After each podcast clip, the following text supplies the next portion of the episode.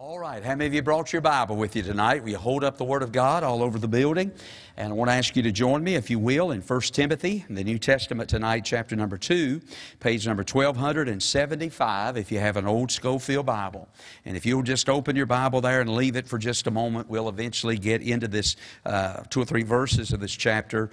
And I'd like to share something with you as we continue in these words, great words of the Bible. 1 Timothy, chapter number 2.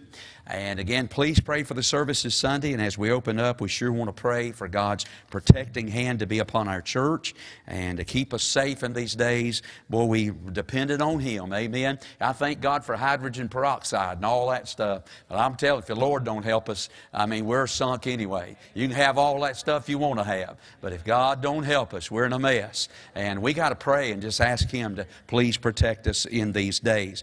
Uh, Greg Hall, Brother Greg is the pastor of uh, Blackwater Baptist Church up in Ararat, North Carolina. They've been having a revival all week long. This, uh, this, past, this week, Brother Dwayne Moore was there Monday and Tuesday and tonight.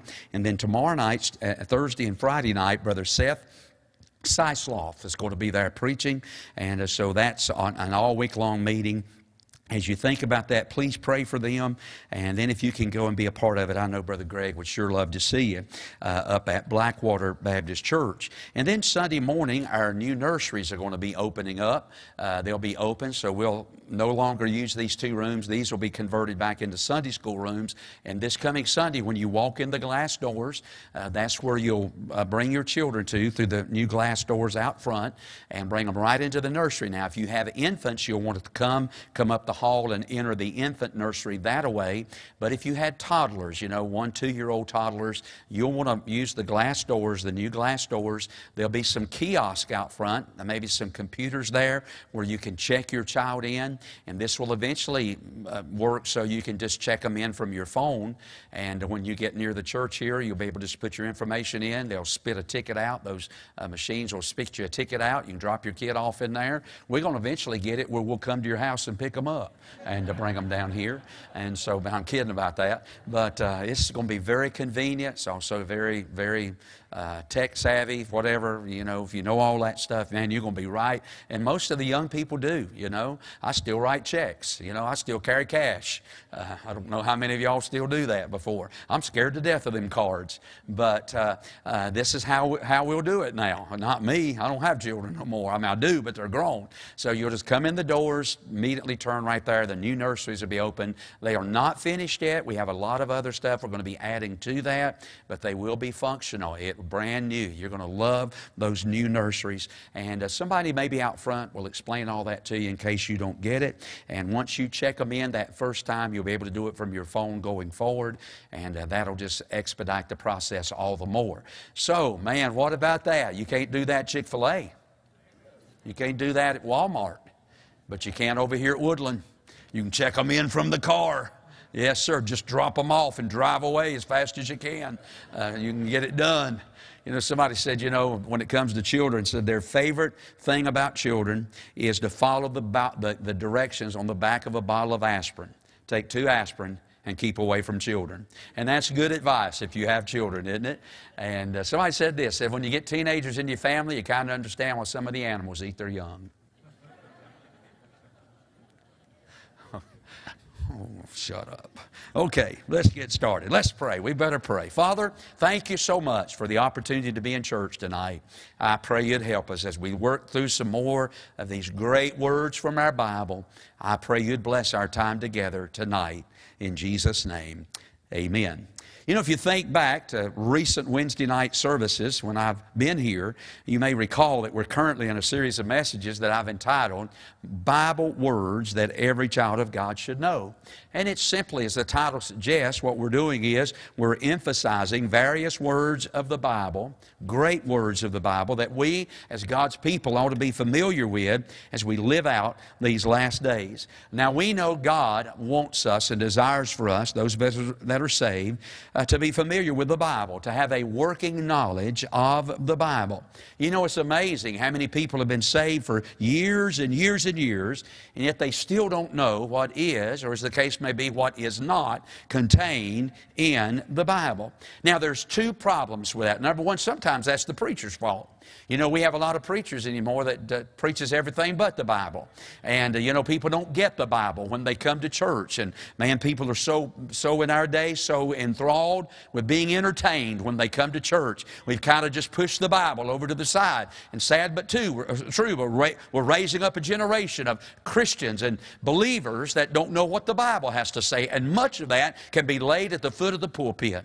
We got preachers that aren't preaching the Bible. But then sometimes the problem is is not with the pulpit. Sometimes the problem's with the pew because people just don't listen. They come to church and then they tune the preacher out. Their mind is on everything uh, that's going on other than what's going on in the house of God. I remember years ago when I pastored down at Walters Grove, I preached a series. Back in those days, in the mid 80s and early 90s, you know, really one of the things that we were fighting a lot was the, uh, was the uh, charismatics, you know, the tongue speaking in tongues, and all that stuff. So uh, when I first went there as the pastor, I preached several Sunday nights a series of messages that I entitled The Charismatic Confusion. And what I did was try to go through the Bible and teach our people what the Bible had to say on the subject of speaking in tongues. Now, I did that for several Sunday nights. Well, about a week or so after that, a lady who comes to every church or uh, every service, or at least she, she did when I was there, she came up to me about a week or so later and she said, Preacher, can I ask you a question? I said, Sure. She said, What does the Bible say about speaking in tongues? Now, you talk about deflating to a young preacher. That was deflating. All those weeks going through the Bible, talking about that, but she had tuned me out. Can I borrow a phrase from the Lord Jesus Himself? Here's what Jesus said about all that. He said this right here If any man have an ear, let him hear. How many of y'all got ears? You know, uh, we need to listen when we come to church. Can I tell you something? Listening to the preaching from the pulpit, the teaching from the, uh, from the uh, podium in Sunday school, and the preaching from the uh, pulpit in church will save you a lot of trouble in your life. Uh, man, it'll keep your marriage together. It'll keep you from making a mess out of your life if you won't tune out what's being preached from the Bible. If any man have an ear, let him hear. My daddy, back in the early 70s, maybe, maybe mid to late 70s was when that big CB, uh, you know, CB radio craze got going. And every car had a CB, or a lot of them did, had a CB radio on it. And that, my daddy bought us one. And one of the things I remember them saying on the radio back in those days, hey, so and so, you got your ears on?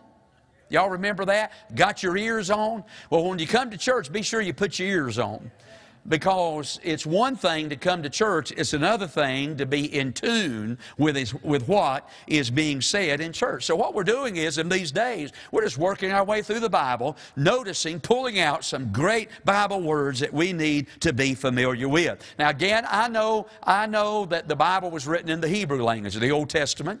A few of the chapters of the book of Daniel were actually written in Aramaic. The New Testament was written in, Greek, in the Greek language. I get all that, but we're using our English alphabet for an outline to kind of work through these words. And tonight we approach the letter M. We're all the way to the letter M. And what I want to do tonight is just talk about some great words in our Bible that begin with the letter M. Now, we know right up front we have four books in our Bible that begin with the letter M. Two of those books are in the Old Testament, and two of those books are in the New Testament. The Old Testament books that begin with the letter M are in the minor prophet section of our Old Testament. That is the last 12 books of our Old Testament. You'll find the book of Micah, and you'll also find the book of Malachi, the last book of the Old Testament. There are two books in our New Testament that begins with the letter M, and those are the four Gospels, or two of the four Gospels, the historical part of our New Testament, and they are are the Gospel of Matthew and the Gospel of Mark. And then we have some very famous people in our Bible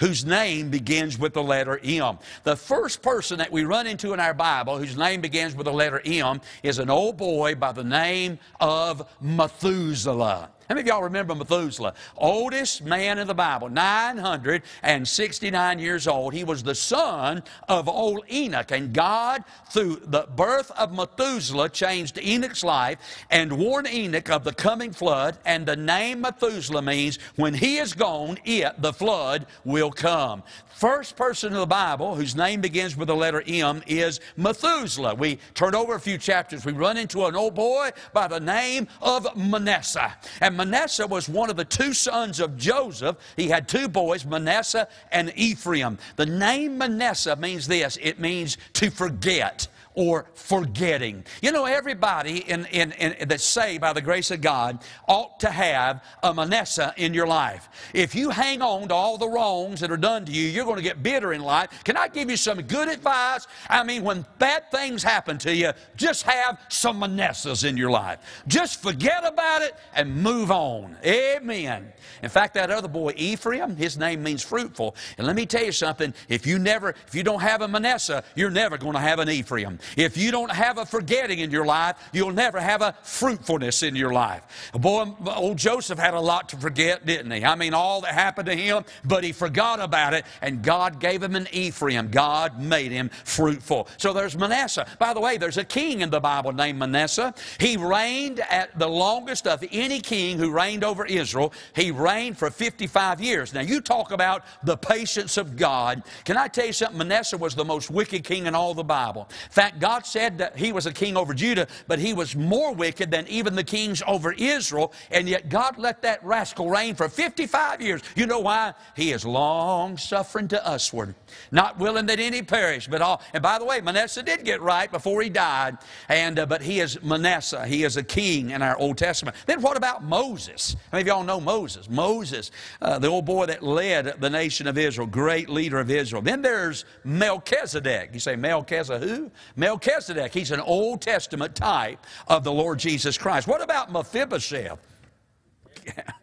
Mephibosheth, oh, Mephi, Mephibosheth. What about Meshach? Remember him? One of those three Hebrew boys that was thrown into the fiery furnace. And then what about Mordecai? All of those Old Testament people who begin with the letter M. When we come across into the New Testament, we have just a few other names. We have Matthew and Mark, obviously. But then I was really bit, a little bit taken back to find that there are only two other people in our New Testament whose name begins with the letter M. There's Matthias. Matthias was the one that the, uh, that the disciples grabbed up after Judas betrayed the Lord and killed himself. They grabbed Matthias up and put him in the spot of Judas. And we know that God reserved that spot for the Apostle Paul and not for Matthias. And then there's another old boy in the Bible whose name was Malchus. And old Malchus was a servant of the high priest. He was the one, you remember that night when they come to arrest Jesus, Peter took this sword out and took a swing at him. You remember that? And uh, Malchus looked back and said, You missed. Peter said, Turn your head. And when he did, his ear fell off. He missed his head, but he got his ear. His name was Malchus. And then, real fast, we have one archangel in our Bible mentioned in the New Testament and Old Testament as well, whose name was Michael, the archangel. Now, I don't want to leave the ladies out. We have some great ladies in our Bible whose name be, uh, begins with the letter M as well. What about Miriam, the sister of Moses and Aaron? Then there's Michal, the wife of King David. Over in the New Testament, we have Martha, the sister of Lazarus. And then, of course, there are seven ladies in our New Testament whose name begins with the letter M, whose name is Mary. Mary, the mother of Jesus. Mary, the sister of Martha and Lazarus. Mary Magdalene. Mary, the mother of James and Joseph. Mary, the mother of John Mark. Sister to Barnabas. We have a bunch of people in the Bible whose name begins with the letter M. And then what about this? We have some famous places in our Bible that begin with the letter M. What about Mesopotamia? Aren't you glad you're not from Mesopotamia? That's where Abraham was from. That, that the word means the land of idolatry. And that's where Abraham was. There's Midian and Moab. And then what about this famous place? Megiddo, the place where the last battle on this earth will take place. All of those famous words. You know what I found out when you look at the words in the Bible begin with the letter? M. Most of them are the names of either people or places. I'm telling you, but never fear. I found enough to make a message. Are you ready? Here's some great words that begin with the letter M. First of all, what about this one right here? The word mediator. That's the reason I had you to open your Bible to 1 Timothy chapter 2 tonight, because that word mediator is a good Bible word. Look at what the Bible said here in 1 Timothy chapter 2 and verse number 4. It says this, who will have all men. By the way, it's speaking about God our Savior right at the end of verse number 3. So I could really read it like this, God our Savior who will have all men to be saved. Now let's stop right there and say, who does God want saved? All men. He doesn't mention just a little group, two here or there, not the ones he's just selected. Aren't you glad God made salvation possible for all men? And it's God's will, it is God's plan for all men to be saved. And then verse 4 says, and to come to the knowledge of the truth. For there is one God and one, here's the word, mediator between God and man, men, the man Christ Jesus, who gave himself a ransom for all to be testified in due time. Now, according to Webster's dictionary, the word mediator means a person who attempts to make people who are involved in a conflict come to an agreement. It goes on to say this a mediator is a go between. Another definition of the word mediator is this a mediator is a person who brings two disagreeing sides together. Well, the word mediator is found six times in our Bible. All six times are in the New Testament. You know, really, the word mediator is just another one of those many names that are given to the Lord Jesus. You know, our Lord, our Savior, so multifaceted. He, he is and He does so many things that not just one word can define Him and not just one word can describe Him. In fact, there are many names that Jesus has given in the Bible, but one of those names is the name mediator. He is the mediator between God and man. Now, if you look at this verse, this chapter, look, look if you will, verse number five. Really, this chapter is a, this verse is abundant with truth. The first truth we get from verse number five, and you may want to just mark this one, but this verse teaches us number one, there's only one God. Now, that used to be clear in America. So when somebody talked about God, everybody knew who you were talking about. Can I tell you something? That's not the case anymore. Not even in America. We are no longer monotheistic. We are now polytheistic. We believe in America in many God. Our culture is becoming more and more like the culture of ancient Athens, where there was a God for every purpose and a God for every season of life. In fact, you know, when Paul went there in Acts chapter 17, it almost seemed like he was almost overwhelmed by being in such an idolatrous idolatrous place. But they had, because they had a God, I mean, lines of God uh, all over the, the, uh, uh, the place of Athens. And, and, and the Bible said that as he was working his way down through there, uh, you know, he found one God that they had, and they said this, to the unknown God. And Paul said, Well, that's a good place to start because y'all don't know anything about that one. Let me tell you about the unknown God. Now, all these other gods are no gods. There's only one God, and He is the God that wants to be our God and the God who wants to be your God. Amen. The Bible Bible makes it clear there's only one God. Further proof, look at this verse, good verse. Isaiah 50, 45, 22 says this Look unto me and be ye saved, all the ends of the earth, for I'm God. Read the rest of it with me. Ha, there ain't no more. I know in America, when you talk about God, you could be talking about Buddha or you could be talking about Muhammad or whatever. But there's only one God. And by the way, that one God's got a son by the name of Jesus. He can only be approached in the name of his son, Jesus. So you're okay if when you get through with your praying, no matter where you are, if you say in Jesus' name, that means you can approach God on the merits of the shed blood of the Son of God on the cross of Calvary, on the merits of the name that is above every name, you and I can gain an audience with Almighty God. You can't go up to God and say, Hey, Buddha. He ain't going to listen to you. You can't go up to God and say, Hey, Muhammad. He ain't listening to that. But if you'll go up to God and say, Dear God, in the name of Jesus, God inclines his ear to those who cry out because there's only one God. Amen. Only one God. You see, this verse also teaches us there's only one mediator to God. Only one that we can go to and get to God. Now, unlike many religions in our world today who teach that you can go through multiple people and multiple people can act, act as a mediator between us and God, like Catholicism, like uh, Islam and Buddhist and Mormons, among many others, the Bible makes it very clear, and we need to be very clear on the fact that there's only one mediator between God and man. And his name is given to us. His name is Christ Jesus. You know, in the Old Testament, Job lamented the fact back in his day with all that was going on in his life, he lamented the fact that he did not have a go between. He did not have a mediator. He did not have someone that could bring him into the presence of God. In fact, here's what he said about it. In Job 9, verse 33, neither is there any daysman. And that word daysman, that's the word mediator. Neither is there any daysman betwixt us that he might lay his hand upon us both. In our day, we don't have to lament that fact. Thank God we got somebody that can bring us to God, and His name is Jesus. There are two sides there's the holy, righteous, sinless, perfect nature of God. And then, of course, we got us with all of our flaws and failures and foibles, all of our, all of our sins, ungodliness. Friend, there's no way we can get to God by ourselves. But aren't you glad Jesus came into this world and acted as our mediator? And now He and He alone can bring us back sinful humanity, the sinful nature of humanity, and the divine, holy, righteous nature of God can be reconciled, but only through the person of Jesus. He's the mediator. Boy, that's a good Bible word.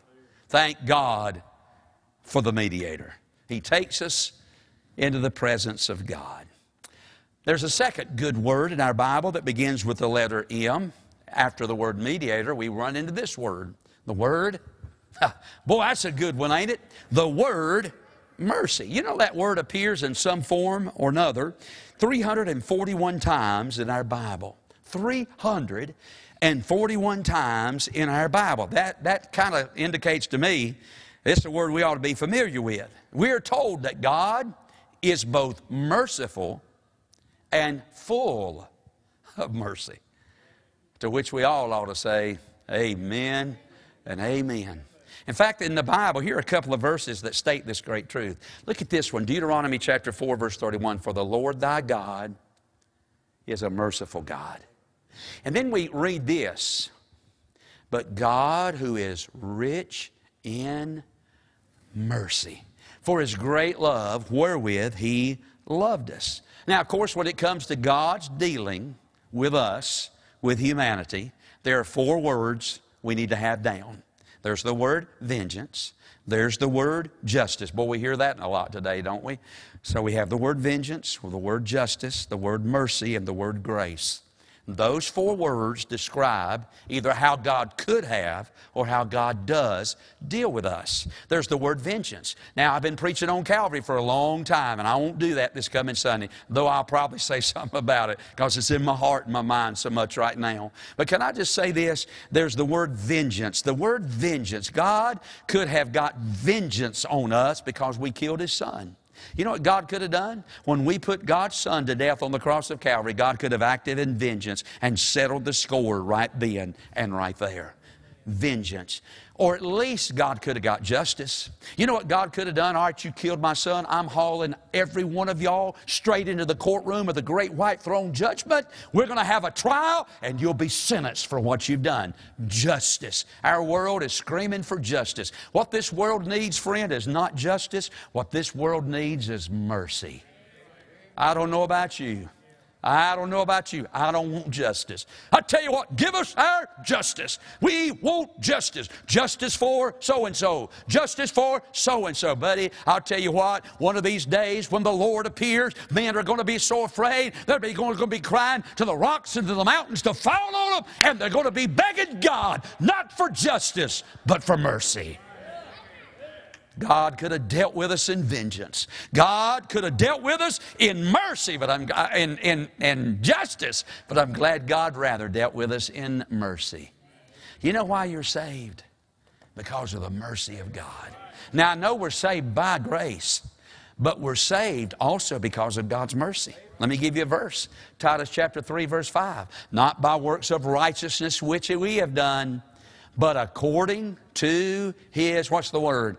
Mercy. He saved us. Aren't you glad for the mercy? We're told, somebody's already said that, His mercies are new every morning. Great is thy faithfulness. Thank God for His mercy. Mercy keeps us from getting what we deserve. Mercy holds back what we deserve. That's why I, almost every day of my life when I come down the road, I say, Oh God, have mercy on me. I really do. Do you ever pray like that? I have to, I stay in so much trouble. Oh, I stay in so much trouble. I so many problems going on around me. I, I'm involved in so much stuff. And so, uh, man, sometimes I don't know if I did what I should have done or if I didn't do what I ought to have done. Man, I just come down the road and say, Oh God, I cried. I was praying last night, Oh God, have mercy upon me. Lord, don't give me what I deserve. God, give me what I don't deserve. Give me mercy. That's what mercy is. It holds back, it keeps us from getting what we do deserve. And grace, that gives us what we don't deserve. That's the reason this next statement is true. Look at that. Salvation is not a reward for the righteous, salvation is a gift for the guilty. You didn't earn your salvation. You say, How'd you get it? Mercy and grace. Thank God for mercy. There's another M word. We got to hurry. This one's a little bit lengthy. So we have mediator, we have mercy. Watch this one. We have mark. Now, when I talk about mark, I'm not talking about a person like John Mark in our Bible, who wrote the Gospel of Mark. I'm not talking about that kind of a mark. I'm talking like a sign, a mark. You see, when you go through the Bible, especially over in the book of the Revelation, you learn that during the tribulation period, that mankind cannot buy or sell unless he has a mark. Now, you got your mind with me? Got to have a mark. In fact, could I tell you some eight different times in the uh, book of the Revelation, we read about the mark of the beast. The Bible talks about those who have received the mark. Now, let me tell you something. We understand that the predominant player during the tribulation period is the Antichrist. And the Antichrist, the one who is against Christ, the one fueled and backed and filled with the devil, the Antichrist is going to seek to and succeed in uniting the world politically. You see, in the tribulation period, there's going to be a one world government. He will seek to unite the world politically. We're pushing toward that right now. We understand, you know, that's where we are heading a one world system of government. Then we got a false prophet. And the false prophet then is going to come along and he's going to seek to and to succeed in uniting the world religiously. There'll be a one world church. Not only a one world system of government, there'll also be a one world church as well. And we're seeing all of that develop right before our very eye. But they're not through yet. Because they're not only going to seek to have a one world government politically and a world war, one world religion religiously, but they're, all going to, they're also going to seek and succeed in uniting the world economically. So our world will have a one world currency as well. Now we know, I mean, they're going to try to unify the world. Now, watch this. We know that God loves unity among the brethren. But every time in the Bible, when you read about mankind being unified together, they were always unified together against God. You go back to the book of uh, Genesis, chapter 10 and 11, we read about old Babel. Babel, you remember that? The Tower of Babel. Man was as one, but they were at one against God. Every time when mankind, the Bible gets together as one, they're always against, one against God. Psalms chapter 2 talks about the world, the kings of the earth, and the rulers set themselves against God and against His anointed. They're against God. They're unified against God. Well, during the time of the tribulation period, this is going to be a universal mark that's going to be placed upon the people, all the people of the earth. In fact, we read this Revelation 13, verse 16. He causeth all, both small and great, rich and poor, free and bond, to receive a mark in their right hand or in their forehead. It's going to be a universal mark. And where's it going to be?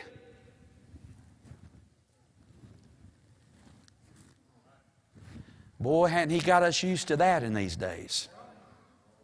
Has this coronavirus not got us used to being scanned either on your hand or on your forehead. I went to the hospital, and it's, it's almost an act of Congress to even get in the hospital anymore. But when you go, you have to, every morning. It used to be if you were a preacher, they'd just say, just go on through, you can just go on, whatever. But now you have to stop every morning. You had coughing, or you've tasting, smelling, you've been sick, you've been around anybody, you've been dying. I mean, you got to answer. I said, no, no, no, no, no. I want to get me a sign and just, no.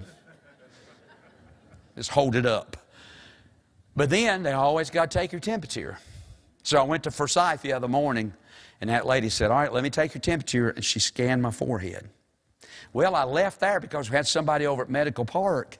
And I went right across the street, went to the Medical Park Hospital, same question. No, no, no, no, no, no, no, no. Got through. She said, Hold out your right hand. I said, Right hand? She said, Yeah. And she took my temperature. I got in the elevator, I thought, Forehead, right hand, we're out of here. It's going to be a universal mark. Everybody's going to have to receive it. Then it's going to be an economical mark.